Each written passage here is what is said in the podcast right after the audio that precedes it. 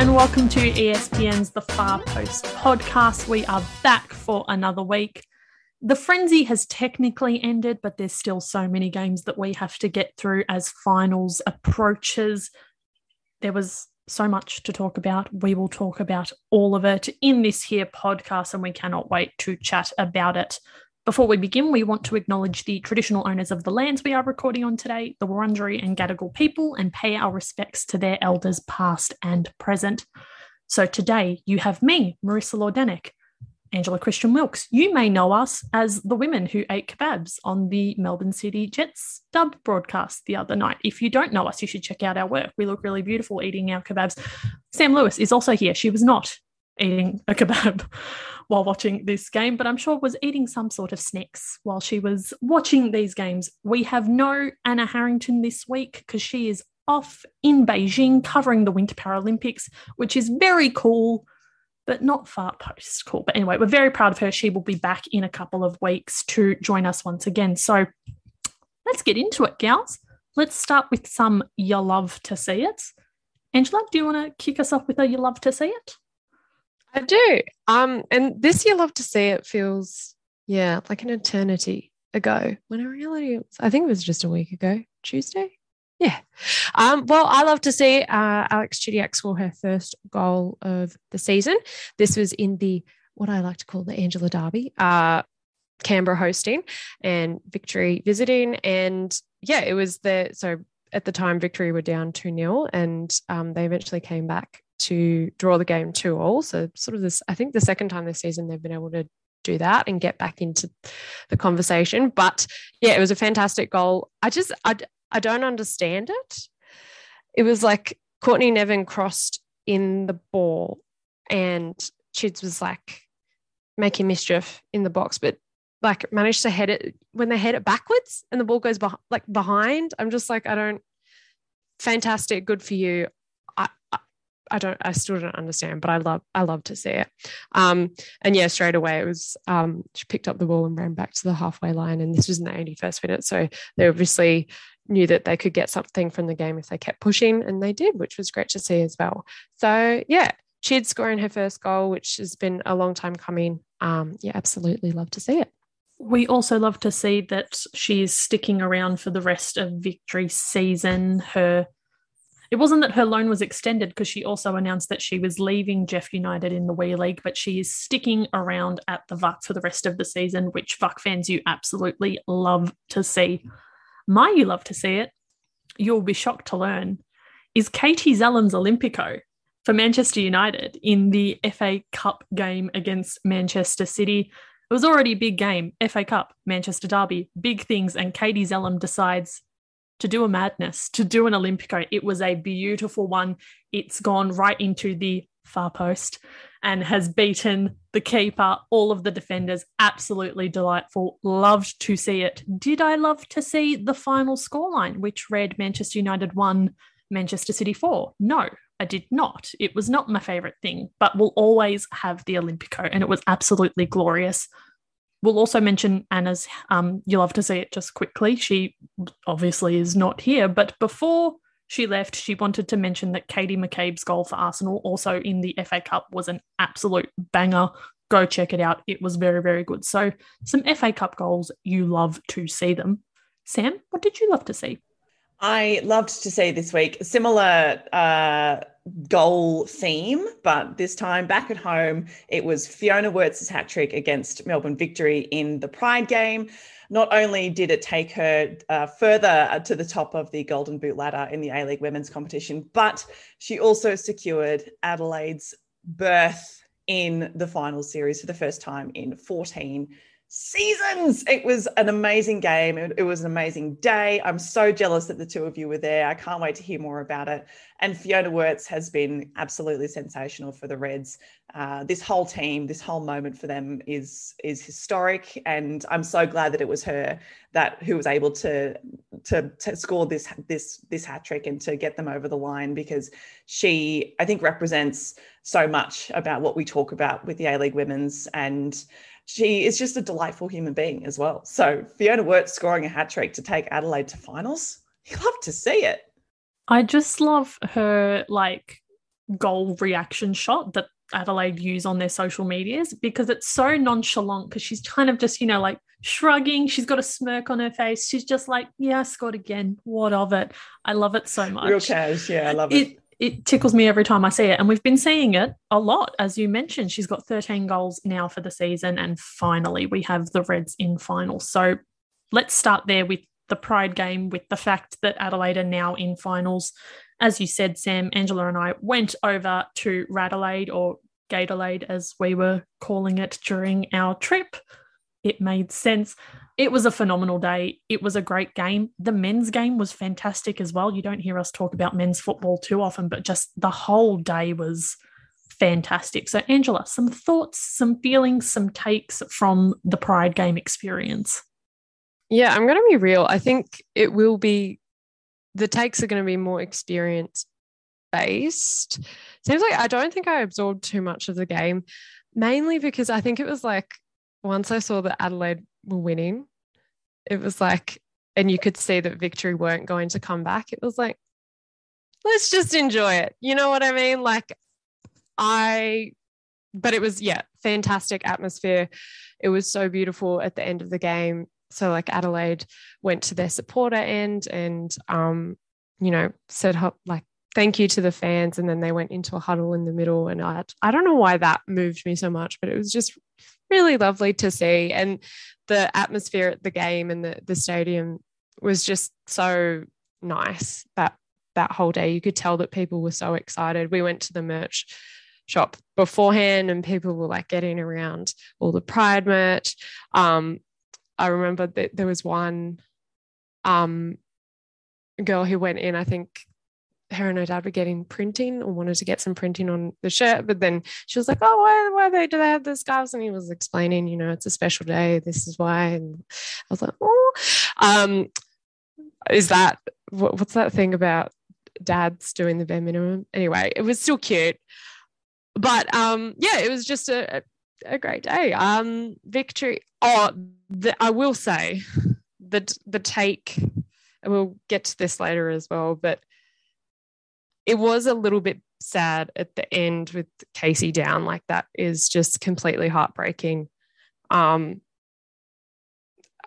in yeah, for so many reasons. Um, she's been having such a fantastic season. But even if she'd been having the worst season of her life, you never, never ever want to see an injury like that. She had to be taken off on a stretcher and um, left the stadium under the care of paramedics. And because Victory had used up all their subs um, or sub windows Maja Markovski had to put on the keeper jersey. And it was just like such a bizarre moment because I looked down and it was real community football areas. Like she just like took off her top and like put on the other one. Just, but, and I was like, what is happening? And then I realized like the urgency of the situation. So that was, a t- there, there was definitely, I was paying attention those final three minutes, but it sort of felt like I was like, is this real? And it kept coming back to me for the rest of the day. I was like, what did that happen? um, but yeah, uh, victory, very tired, obviously, fatigued. And I think in other games, they've been able to come back a little bit. Like with the Canberra game, they've had the um, capacity to do that. But yeah, in terms of their depth at the moment and their available players, it's just, it's not a great situation. Um, and even more concerning, yeah, with with Dumont out, who's I think been in really good form considering how the the rest of the team have basically had to push through and, and deal with the cards that they've been dealt. So, yeah, I don't know. Is that is that enough takes? It was a good day. It was a good day. Um, and I yeah, it was a I really love Cooper Stadium. Is what Cooper Stadium, Hindmarsh. It's a great stadium, so high up. Not good if you don't like heights, but such a lovely view. Um, anyway, double thumbs up to Adelaide. Good job, two years on both fronts. Yeah, I mean, so, it was a, it was a sort of a layered day, wasn't it? It's and for victory fans, I imagine it was uh, it was an emotionally um, complicated day. Yeah, I don't think I have the emotional intelligence to like process it. to be honest, so I, I, did love that uh, the Victory women's team wore rainbow socks uh, in uh, solidarity with what Adelaide were doing with their rainbow numbers on the back of the jersey. That was wonderful. And the fact that the rainbow socks also had the trans colours at the top of them, which some of them folded folded them down so you couldn't quite see. But I think Alex Chidiac was made a note to, to make sure that, that they were really visible as well. Um, so that was lovely but yeah, I mean, in terms of the actual game, tired is the way that I would describe victory. After all this, it sort of feels like they're they're the best example of uh, they're like they're they epitomize basically what this season is and has been for all these teams, and they've just they've copped the extreme end of so much of it. Um, as Marissa said, you know, playing half a season in a month. Uh, in this quote unquote football frenzy, which is not something to be celebrated having these string of injuries, having you know COVID protocols and traveling and just like everything, it feels like Victory have had to go through to and they're, now they're just sort of crawling desperately towards the end of the season. Like a lot of us are. I think a lot of us are quite exhausted by it. But um yeah i mean it was it was just such a nice reminder that football is so much more than what happens on the field as well. You know like yeah permutations of finals and whatever but the thing that people are going to remember about this game, aside from Adelaide qualifying for finals for the first time, is the fact that it's the first Pride round that has been hosted by a men's A League team, which is amazing and vastly overdue. Um, I'm curious about, I suppose, the the discourse around Pride rounds. Um, I know that it can be a little bit divisive, and some people don't like them because they're tokenistic or because they are just a, a small sort of visible gesture um, at the expense of actually doing the work that it, that requires pride rounds in the first place. Um, but others think that it's it's an important moment of visibility and it's an important platform to actually start to have conversations. And Angela, you're anecdote earlier about the dad explaining to the kid about what it is and, and why it matters you know that's a, a pretty good example of that. Um, so i think i'm I, I, used to not like like pride rounds because of that. I, I felt that they were a little bit um, sort of gestury without doing any of the education or having any of the pathways or programs beneath the surface that don't get the kind of recognition that a, a fun pride round on tv often gets um, but it feels like Adelaide have done that this time around. Like it's not just, uh, yeah, we care, and then not actually doing anything. They had education sessions, they had talks, they had panels, they had all that sort of stuff that you need to do in order to make something like a Pride Round feel genuine and feel like it is part of a larger project. So, yeah, Angela, I'm curious about your perspective on it. Yeah, I was just going to touch on those things, I think, because they partnered with Pride Cup. Um, and I think that was a really important, not just like a symbolic gesture to be like, pay attention to this organization, but also in terms of doing it right. Um, and I think with Adelaide being the first A League men's club to have Pride Round, like it seems kind of obvious because it's like, oh, Joshua Cavallo, right? But it it felt like a sort of felt like a reward for him, I think, as well. And not so much, uh, yeah, I just feel like what he has done in terms of being the the first openly gay male player in a top tier competition. What a what a mouthful. Like we we've gone over it before, but it's such a big thing. It would have been so terrifying, and I think it's I, I just like to reflect on the fact that he had a club around him where he knew that he could do this and he would be okay and that they would support him. And I think this is just an extension of that. And that, yeah, it, like Adelaide are going to get plaudits for being the first club to do this, but at the same time, they deserve those plaudits because they were doing doing the work um, before it was like even a conversation. Um, because there was obviously something going on there where Joshua Cavallo felt comfortable enough to to yeah come out at Adelaide United, um, and then to the to the wider world. And there is some really cute stuff. Um, Marissa referred me on to is it Gauci, the keeper? That he's like besties and roommates with Josh Cavallo, and there's um some real cute videos where he talks about um being privy to that experience um and being friends with Josh. But anyway, yeah, um and also so with pride cups they they're an organization that help community clubs and clubs of all levels run their own pride games or like Pride round, Pride competition. Um, and that was, I think, kicked off because of Jason Ball, who is a retired AFL player. Is that right, Marissa? You are the the AFL expert. He he played um, state league uh, down here in Victoria footy, but he was the first player at that level to even mm. come out, and so his local club, I think it was Yarra Glen, it was Yarra mm. something. Mm. They made this Pride Cup to to celebrate him, and now obviously it's blossomed into something much bigger and across sports as well. Yeah, and so they've partnered and so pride cup basically run with that and um, provide the sort of support for clubs to be able to do it themselves but to do the the pr- promote the conversations that need to be had and and be advocates as well. So the and that's another thing. Often when i see like pride rounds you see like the merch and you're like mm, that's some nice merch. And then you're like mm, is this pink washing? and Do they just want the pink dollar?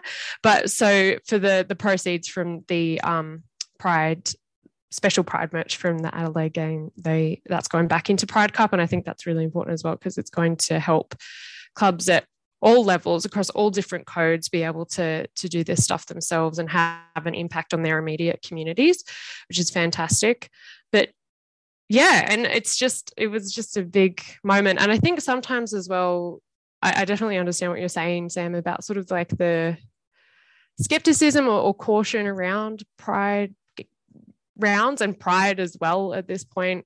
Um, there's a lot of critiques out there. I won't get into them in terms of who is it now for and what purposes does it serve for what parties. Um, but at the same time and as well, I was just thinking as well for women's sport as well. I think because some it has been a historically safer, generally, obviously exceptions to that rule, um, space perhaps by queer folk in women's sport might not feel what's the word you sometimes don't need that like articulation of like you are safe here because you already feel safe um, which is the importance of, of a pride round as well. So that's the other thing. It's like it's not just enough to be like you are safe here. Um, you have to ensure that people are safe here. That's that's something that shits me as well when people like LGBTQIA people, you are safe here. And I'm like, hey, you don't get to say that. Like you don't get to speak on behalf of other people's comfort in their experience. But anyway, getting gone on a tangent. But yeah, too long didn't read. Adelaide have put in the work, obviously, and so it's well deserved. And it was really fantastic to see, and really fantastic day out. And also Pride Cup, go check them out because they're doing really great stuff. Um, and they also do stuff like education programs for all clubs of all levels and that sort of thing. And there was a tweet this is meant to be the too long didn't read. There was a tweet from Adelaide. They said that they would be interested in facilitating those education sessions for NPL clubs in South Australia, which would be really fantastic. And I hope they get the support to do so. Um, but yeah. I think that's what was really important. And the thing that I really liked is that it was very obvious what Pride Round was about. But I think no matter who you are or where you were coming from, you were able to get something out of this. So whether it was the young boy watching Josh Cavallo being in a similar mindset or situation to what he was, and then seeing, like, okay, I can actually make a career out of football, whether it's the already very out and proud women, men, non binary folks seeing, oh, yes, football is a place where I can exist, be a fan, be a player. They were able to take that out.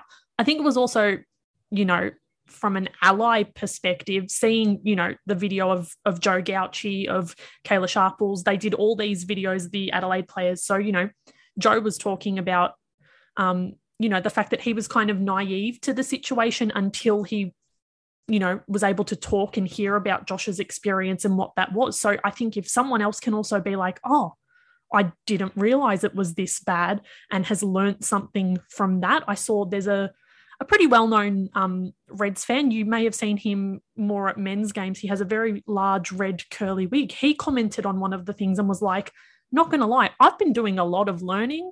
I grew up in the dark ages. I'm not like proud of what was always done, but I'm learning and now I'm here. Love is love, all good. And I just think basically this whole game has really allowed people to take what they need from it. And I think that's a massive credit to Adelaide, to Pride Cup, to all the players that have been involved in the content, the media team, and the way that they've promoted and really built this thing up. And if it can continue to spread away, spread its way around the league, but also down into NPL and community level, I think it's a resounding success. And I think I think it will. I think that momentum has started, and I think people now there's an expectation that you know it's started. You can't just make it a, a one and done kind of situation. It has to be a thing that continues and will broaden as well. So we move more into, um, you know, conversations about trans folks, about non-binary folks, open up the kind of you know other sexualities that aren't mentioned, you know, besides kind of your, your LG and your B. So I just think it was such a good day. We had so much fun. It was just, yes, big success. Loved it. We've talked about it a lot though. But yes, Angela. I will say my one critique, and you've heard this already, Marissa, was they like I think it was after, not after a goal. It was definitely not after a goal. I don't know why I thought that. It was just like between the games, they played Katy Perry's I Kissed a Girl. And I was like, direct, yes, you understand that something LGBT is happening in this song. But I, f- I thought as a society we had pro- progressed beyond, like we did the discourse around I Kissed a Girl. Listeners, I'm not going to lie to you. We literally had this conversation at like three o'clock in the morning. Angela was like, I have some thoughts about I Kissed a Girl. I have some thoughts. Here are the thoughts. And they were very good. But just to, to let you know what that day was like a little bit more broadly, we were talking about this at like three o'clock in the morning. Yeah.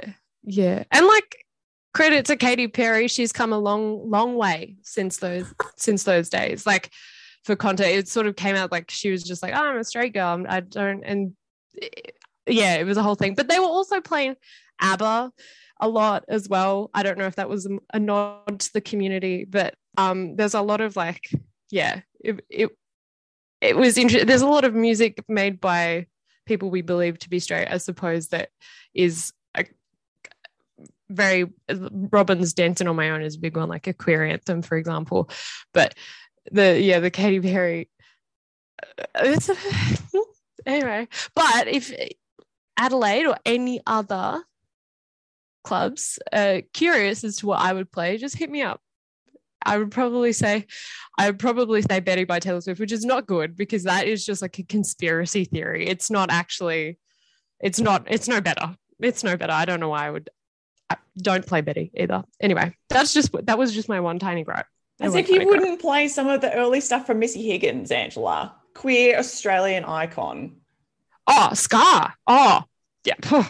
yes. Beautiful. Guys, I feel like you're missing the point of like pump up songs at a football game. That's a good point. I'm like I I love Scar as well, but am I hyped to watch a football game if I've just listened to Scar? No. So I'm like, damn, he left a bar of soap and a note and a scrubbing brush and oh shit. Oh, you know? And then you're crying and then yeah. and then there's tears in your beer and it's all anyway. I have to think of you think of gay songs and but Robert Robyn's dancing on my own for sure. Is, yes, it, is that on a pump up song? I the, the Actually, beat, no, it's too sad. We discussed that. Say, yeah, the, the beat and the lyrics don't match. So people would be dancing and crying and like, why am I crying? Because my body's moving. So I don't understand what's going on. Anyway, the, the one point I will just add, because you mentioned other clubs and music, but not the music bit, other clubs, you now have a year to do the work to get ready because people will be expecting more pride games, ideally a pride round. You you have your notice. You can't say you didn't know and you weren't prepared. So that's a warning. Can, can I do a divorce dance story real quick? About it's sort of related. So after Michelle Heyman scored, I can't remember which game. I think the Newcastle game. Anyway, they played "Jump Around" by House of Pain. Does anyone know that? Yeah, they're Irish hip hop group, and they actually played in Canberra at Groovin the Moo, which is kind of cute. And when I went to see them, at Groovin the Moo, someone came up to my dad and said, Are you in House of Pain? Because he is also a man with a beard who wears a baseball cap. So there you go. that's my story. Michelle Heyman wasn't present. There's no circle back for this. It's just. We love a divorced aunt story from Angela. We also love to see the other games this round. We've spoken a lot about this, but there were some very exciting results among there. We'll go through the big ones. So, Brisbane Roar beating Melbourne City 1 0. Huge. Huge in the context of both of their seasons. City absolutely had the chance to go top of the table. That was their one game in hand, but I think it's pretty safe to say that without Hannah Wilkinson and without Holly McNamara, City's attack looked a little bit toothless. So, Sam, a couple of quick thoughts on this game? Yeah, that's pretty much it. I think this was City at their lowest ebb um, as a result of what you mentioned, the absence of players. And it probably was quite a hit to their confidence as well, because that's sort of what happens when you become a little bit dependent on a certain way of playing and a certain uh, type of player, I suppose. Um, but Brisbane, I think, were they were they were pretty good for it. I mean, the stats don't necessarily reflect it, but we've talked about this Brisbane Roar team in the same way all season. They seem to have really good build up, but for some reason they just can't put the goals away, and it's been one of their long term frustrations and our long term frustration with them as well. So, yeah, I mean, it was, and perhaps it came from the fact that they knew that they didn't really have anything else to play for. And I really liked what Katrina Gorry said after the game, where she was like, "We're actually just here to fuck up other people's finals chances." And like, there's a lot of freedom and a lot of uh, a lot of joy that can come from that kind of uh, being in that kind of space and having that kind of, of opportunity. So they probably, yeah, they probably really loved uh, this game and and getting the one 0 win. Um, I don't think it's caused a huge dent in cities style or anything like that? Like it's not a it's not a um it's not the kind of win that makes you look yourself in the mirror you know? Uh, but yeah i mean it was, it was a good game. Good on brisbane. You know they they need a couple of moments like that i think to salvage what has been a pretty disastrous season for them. Um and yeah that's pretty much it. I said a quick recap is a good recap. Let's move on to the other, or one of the other kind of big talking points from this last week of games Canberra coming good, deciding that the end of the season was the time to start picking up points and picking up wins. So we mentioned that they played against Victory. They had that 2 2 draw midweek and then beat the Jets over the weekend with a big 3 0 win. Very soggy conditions. We should also just mention we've just spoken about Brisbane, talking about New South Wales and the ACT. We are thinking of everyone over in Queensland and in New South Wales affected by the floods. We hope, you know, you're all safe, you're dry. Hopefully, there's not too much damage, but we are thinking of you all at this time. But just quickly, Canberra, Angela, do you have any sort of explanations for why Canberra has decided the end of the season is the time to be picking up points?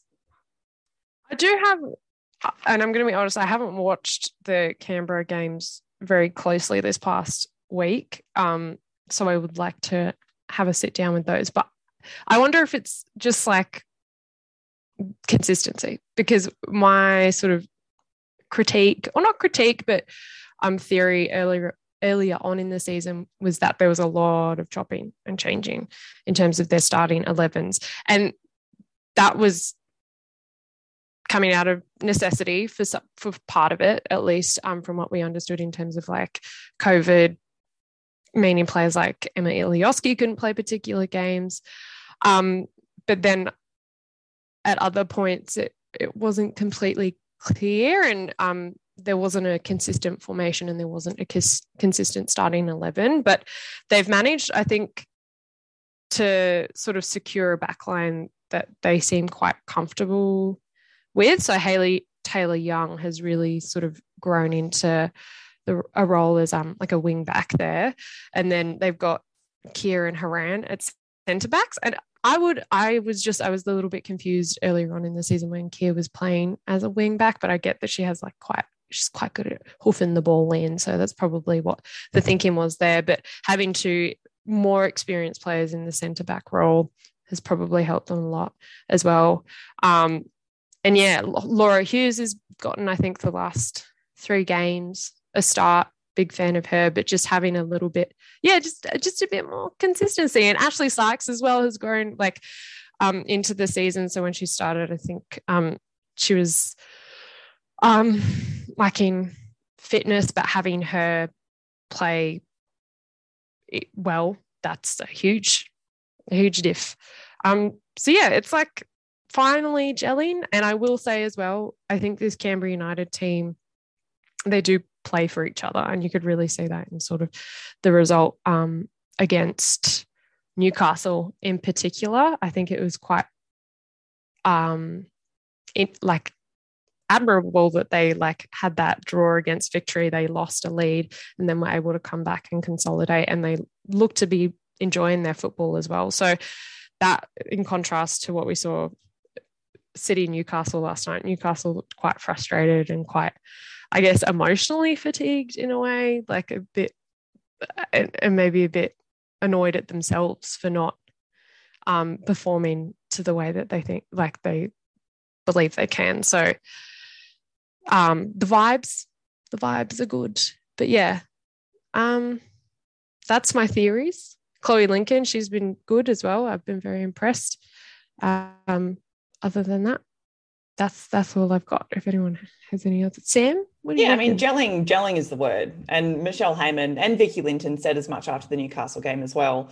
Um, it's just that they've clicked now, and consistency of lineup absolutely plays a central role in that. You know, you've got now sort of a spine of players who are familiar with each other. You've got your Heyman up front, you've got your Grace Maher and your Laura Hughes. They've all played together at Canberra for a number of seasons now. And Lauren Keir's been there for a couple seasons now too. So you've got sort of the makings of a good spine there. And the more that you get them all playing together consistently, the more they're able to grow as a unit you know, football is a team sport and you can't develop a good team understanding if you're constantly interchanging different parts um, or moving parts into spaces where they're not comfortable or not familiar. And we saw that at the start of the season as well, particularly with Grace Maher. And yeah, so I mean, it's just that they've clicked, and and good on Michelle Heyman after the Newcastle game, um, which shout out to the Active Jets supporters group who had that fantastic, fully professional, full time banner that was right in camera shot and got a, a nice big view during the broadcast. And Heyman said as much as well. She was like, it's just a shame that the season's almost over. You know, we're just starting to click. We're just starting to put on some really good performances, some really consistent performances to discover a new level. But it's just coming at a point in like right towards the end of a 14 game regular season. So, yeah, I mean, it's going to be um, an interesting off season, I think, for Canberra. They're going to be doing a review because um, this is one of the worst seasons that they have had in their history. Um, and hopefully, the club are going to be given the resources to counteract some of the things that put them behind at the start of, of this one. One of them, absolutely, I think, is is the roster. Because um, we do have, uh, Canberra still is producing some fabulous players from their academy. Sasha Grove is a good example of that. She's been really good since she's started to get more minutes.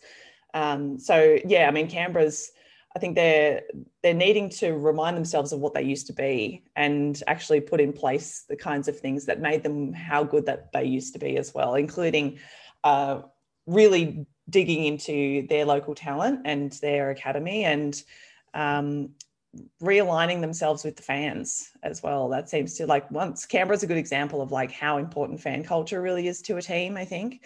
And when you lose the fans, which I think Canberra did maybe two seasons ago during the Garriock years. Um, it's eh, eh, you can see the impact that it has on a, a, team of players like that, particularly a team that has local players in it. It's players who have been part of that community as much as they've been players for it. So, yeah, I mean, other than that, it's just another reminder that we need to fucking extend the season, isn't it? It sure bloody is. Anyway, a team that I would love to see more of in a fully extended season, but also would like to see them get home is the Nix. And they won again, which was absolutely phenomenal. I think there is still very much a, a huge excitement every time they do win. But if the Wellington Phoenix win and it's not broadcast anywhere, did the Wellington Phoenix really win?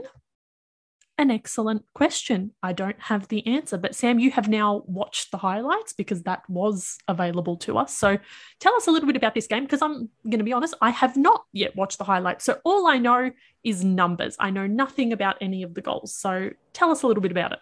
Well, it was a game that all fans of Chaotic Dub would have loved to have watched. It ended 3 2 to Wellington. Two of those goals were scored in stoppage time at the end of the game. Uh, according to the stats, uh, really the Wanderers had most of the possession. They had most of the chances, even. It's kind of miraculous that Wellington ended up coming away with the win. Uh, it's yeah i mean we saw on social media it was originally meant to be played at bankwest stadium but due to the flooding situation here in sydney uh, they weren't able to make the ground safe in time and the last minute decision to move it to wanderers football park meant that they didn't have the preparation for uh, the broadcast unit. And yet there was actually a stream. There was a stream that was recorded uh, for media teams and it did have a commentator but it wasn't up to the, the kind of like television broadcast standard that I think has been built into the kind of agreements for this season. And so it wasn't actually able to be broadcast um, publicly. So in in those highlights that were released, it seemed like a, a really back and forth kind of game. It seemed uh, as chaotic and as unpredictable as the weather itself. Um, shout out to the Wanderers who have decided to start scoring goals now. As well, I say that, but one of them was actually an own goal. Talitha Kramer uh, scored an own goal um, for Wellington in the 95th minute to bring the Wanderers uh, up to two goals in the game.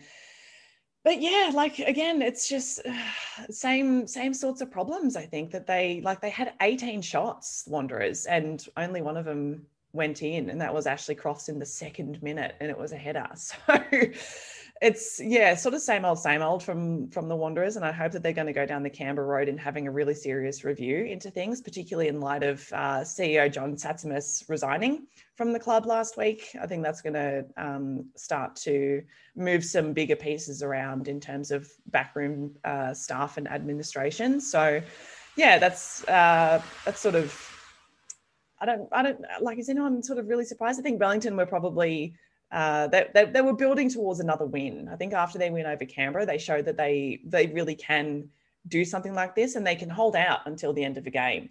Um, so putting three goals away, Kate Taylor scored her first goal. Kate Taylor, who's been absolutely sensational at centre back for Wellington. Ava Pritchard got on the score sheet, and Grace Jale as well, who's been absolutely stunning in midfield. Um, not a not a great night for uh, for for our our gal uh, when we did our um, our mid season uh, review. We were uh, incredibly rapt with uh, Sarah Langman, but she maybe listened to that episode and was like, you know what, I'm gonna I'm gonna prove you wrong. Here's why I shouldn't have been included in that team. Uh, yeah, she she she wasn't great. She she gave away probably the winning goal um, because of poor positioning, um, coming off her line at the wrong minute, and basically not making the tackle that Grace Darley just nipped in on on the ball and, and got in behind us. So. Yeah, I mean, it's a shame that this was the game of all the games to not be broadcast. It was this crazy one because now both of these teams are on equal points on the ladder. They've both got seven points, and Wellington are only on the bottom of the ladder by three goals, I think, in terms of goal difference. So they could actually leapfrog Western Sydney in the next and final round. So the Wanderers are going to be playing Melbourne City, and Melbourne City have a lot to play for in that game because if they win, it means that they potentially leapfrog Sydney and win the Premier's plate. Whereas Wellington Phoenix are going to be playing Perth Glory, which seems like a bit more of a winnable match for them. Um, it's yeah, I mean, it's it's going to be a fun final round. That's all I can say. It's going to be very fun, and there is a slight level of excitement that there is a battle of some sorts at the bottom of the table, and it would be objectively funny, not for Wanderers fans, but if they were to finish bottom in this season when Wellington has had to do what they've had to do, the way they came into this, it would be very funny for everyone else, but not Wanderers fans. Anyway, you've started the permutation chat. So, Angela, do you want to finish us off with permutation t- chat heading into this final round of games and with the actual final series itself not too far away? What are we kind of looking out for in this final round of games? Yeah, so the big, or I guess the main question is who that fourth final spot will go to. So it's between Perth and Victory. And it's actually quite interesting when you look at the difference between Perth, who are fifth, and then Canberra, who are sixth. There's a 10, 10 points difference between the two. So it sort of is like a, there is a best and the rest, but then it's also sort of kind of neat that uh, it's not great, but it's interesting, I will say. Um, permutations chat. So for Perth to get through, to get from fifth into fourth, and where Victory are now, they have to win um, and Victory lose, or Perth have to win, and then if Victory draw, Perth would have to score nine goals. Well, have a goal difference of nine goals. And I, I the dub is chaotic, but I just, I'm not sure if that's going to happen. I'm just not entirely convinced.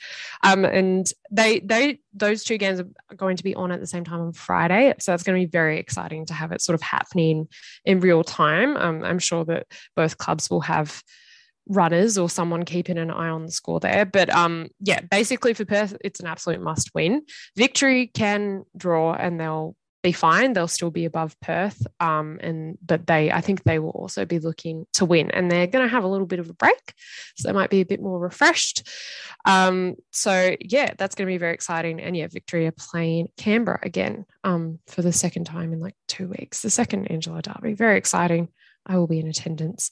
Um, but yeah, that seems to be the main thing. Other other than that, yeah, it's all about like Adelaide could potentially end up second, depending on how City go um, against Western Sydney Wanderers. But as we've just discussed, I feel like City are clear favourites there. But you know, it's you never know. You never know. Uh, I kind of do know, but like, you know, I mean, the real interesting game is going to be Sydney against Adelaide. Mm. Because yes, very exciting. Adelaide are absolutely flying at the moment, and we saw them push Sydney. I think that was a that was a really important game. But at at this stage, Melbourne City, I mean, think it's fairly obvious that they're probably going to destroy the Wanderers, and if they do so, and Sydney lose against Adelaide, which they very likely could do Melbourne City could win the Premier's Plate, which I don't. I thinking back to our our preview episode, I don't think any of us picked that to potentially happen. But what it does mean is that the three week final series now is going to be particularly interesting. If Sydney finish second and if Adelaide finish third and it's one of victory or Perth, the yeah, the team that ends up at the I mean, this is it's chaos. It's what we love. It's why we're here. Oh, I've I've sort of been selfishly planning like, will there be a home grand final? There could be, yeah, if City play second and then they win that game. Yes. Marissa has had to she had to explain it to me twice. Probably gonna have to explain it again. Maybe I'll just see how it goes. I'll just pay attention to what's happening in the moment. I, I feel um, like I need to draw it out for you because I feel like I'm not explaining it with my words. No, no, no. I do get it, but then I think because I I ascribe a number to the team in my head, mm. but then that number then doesn't end up mattering once they've played that first, because then it's about whether you got a W or an L. You know, mm-hmm. numbers and letters together very difficult for my brain apparently. Anyway, it'll be fine. Um, I'll I'll figure it out, but. Um, I'm kind of I kind of want Adelaide to like host a grand final. Well, I want them to go to the finals. I I'm going to be honest. I think Perth or Victory, even if whoever gets through, I feel like they're going to have a really tough time on their hands. So a three horse race, I would say at this point. I would absolutely agree with that, but we cannot wait to watch this weekend of action to find out the finals. We'll also need to keep an eye out on some of those postponed games because obviously, with the floods, a few teams have missed out on some games. So we'll be watching with that, watching that with interest, and obviously letting you all know and sharing on socials once we find out when these games actually are. The smallest boot, it was already kind of mentioned with the Wellington Wanderers game, the fact that it was not broadcast live. I described it to these two as that Larry David gif where he's there and he's literally, you can physically see the cogs in his brain working where he weighs up the options. And that's how I feel about this because it's like, obviously, natural disaster, kind of a good excuse to not broadcast a game. It was all last minute. There were the changes, things were going on. It's an understandable situation. But there's also a part of you that's like, even so, they would find a way to broadcast a men's game. They just would. And it's weighing up those two things and trying not to be the whingy person, but also just, anyway, it's a shame that we couldn't watch it because it sounded like an phenomenal game to watch. So a small boot, but like a, a padded boot, basically. Like, don't do it again. Like, I get it, but don't do it again. Doesn't matter. Let's get into some how goods because there's been some how goods, some really good how goods. So, Sam, do you want to kick us off with a how good?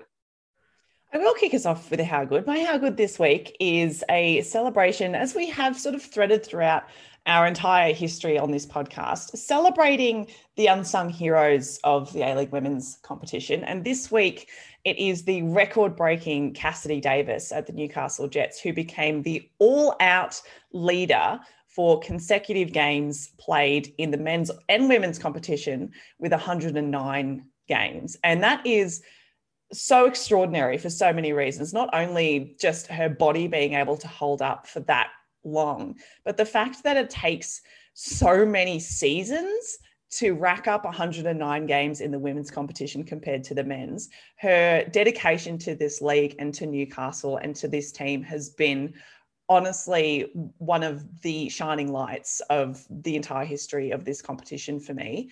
She represents this group of women players who don't necessarily kick on to bigger and better things. They don't necessarily become full pros.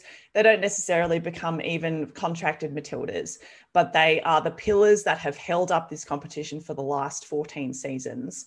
And without them, without them being the heartbeat of these local teams, these local players coming from their own communities and playing for their hometown clubs, this competition would not be what it is. So, Cassidy Davis, 109 games, record breaker. She's going to be in the history books forever. How good? So good. Angela, how good? Uh, on brand for me. Canberra chat. Uh, the Tillies are coming back to Canberra after a nine year absence. Very exciting. So they will be playing New Zealand in the April international friendlies window. Um, and yeah, that's that's it. That's the tweet. How how good. Um, but yeah, I thought it was kind of cute in the press of the like, we want to reach um, so either Barry and someone else who I can't remember who said this, but they were talking about reaching the the young women's football supporters in Canberra and like um you know you'd, you'd never know if there's going to be a Matilda in the future Matilda in the stands. And I'm like I'm going to be in the stands. Have you considered? Have you considered? Anyway death's not death's not happening. But um yeah it's just going to be a fun time. They've announced the venue for the first friendly which will be at bruce stadium or gio as it's sponsor is called. Everyone just knows it as Bruce. Um, and but um, also very cool. They're going to be donating a dollar from each um, ticket sold to the national program for um, women who play football and have cerebral palsy or acquire brain injuries or stroke. So that's going to be very cool to um, see some dosh going towards a very worthy cause there as well. Um, and I think this is going to be a really important game as well because drumming up excitement and support for Canberra, who will not be hosting games for the Women's World Cup. They're very close to Sydney, though. So getting people excited, getting people involved, um, I think it'll be really fantastic. Canberra United show that there's already a passionate um, women's football community in um, the the the capital city. So hopefully this will go um, a bit of the way in terms of getting people engaged from outside maybe those immediate spaces. So yeah, how good. We loved it. And it is going to be, I imagine, a very fun evening in Canberra against against the ferns you know it's always a, a good rivalry and it always you know it adds to the symbolism the world cup and blah blah blah so it's going to be really really good really really fun uh, how good from me uh, how spelt with an e good may i say so at the pride games angela and i had a lot of fun um, if you followed her on twitter you would have seen details of our fun through her twitter thread but um, the really fun thing was i got to meet I'm now dubbing him friend of the pod. You may know him, Andy Howe. He is the kind of football stats extraordinaire in Australia, does work for both Football Australia and the A Leagues. His brain just remembers so many cool things. And as a very like fake stats nerd, I love his tweets. I love the media guides and the stats guides that he puts together. So the fact that Angela and I got to hang out with him at this game was just the most fun. We played GeoGuessr because we learnt that we're kind of map nerds as well. So it was a very lovely, very wholesome night. But we also got to see the Stato in action. So after Casey Dumont's very unfortunate injury, the realization that there was no way to get Mel Meisels on the pitch, Maja Markovski dons the bright yellow, dons the gloves, and we're like, oh my god, an outfield, an outfielder going into goal, how fun! And then Andy Howe says, I don't think this is the first time a Markovski has done this. And I'm like, how would you know that? How would you remember that? Why would your brain remember that? He would because he has a list in the men's league, so NSL and A League, of every time an outfielder has gone into goal.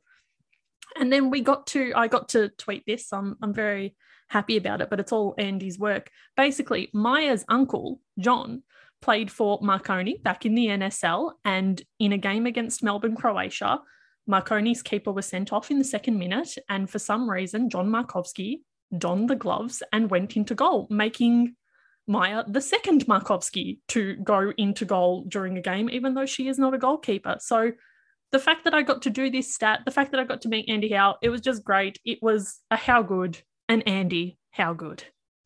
I just okay. Second minute, they didn't have a second keeper. That that's an Andy question. That's not a me question. I was just really excited about. So, what does the goalkeeper do in the second minute that Warren's being sent off? That's what I want to know. Apparently, it was so just a, questions. A, a shocking, a shocking tackle. That was just like nuts. See ya. Wow. Um, and yeah, so they they lost six 0 because they had an outfielder in the goal. Um, so yeah, so, so, so Maja did pretty well. She didn't leak in any goals, so there was that sort of moment though where she just oh. like came flying. almost out of the box even like and she was just like just running around angela was like, literally yelling you can use your hands you can use your hands stop going real like your yeah feet. futsal social futsal one and i pick it pick it up pick it up, uh, anyway god bless all the power to her i would not have cared if she'd leaked in five goals to be honest like she didn't piss herself, and that's that's amazing. Because I would. The bar is so low, but no, it was so much fun. This episode was so much fun. Thank you for tuning in. In the meantime, we are on espn.com.au and the ESPN app, as well as Spotify, Apple, and Google. Wherever you listen, subscribe, leave a review, have a chat to us. We're at the Far Post Pod on all social media if you would like to talk to us. But until next week, see yous.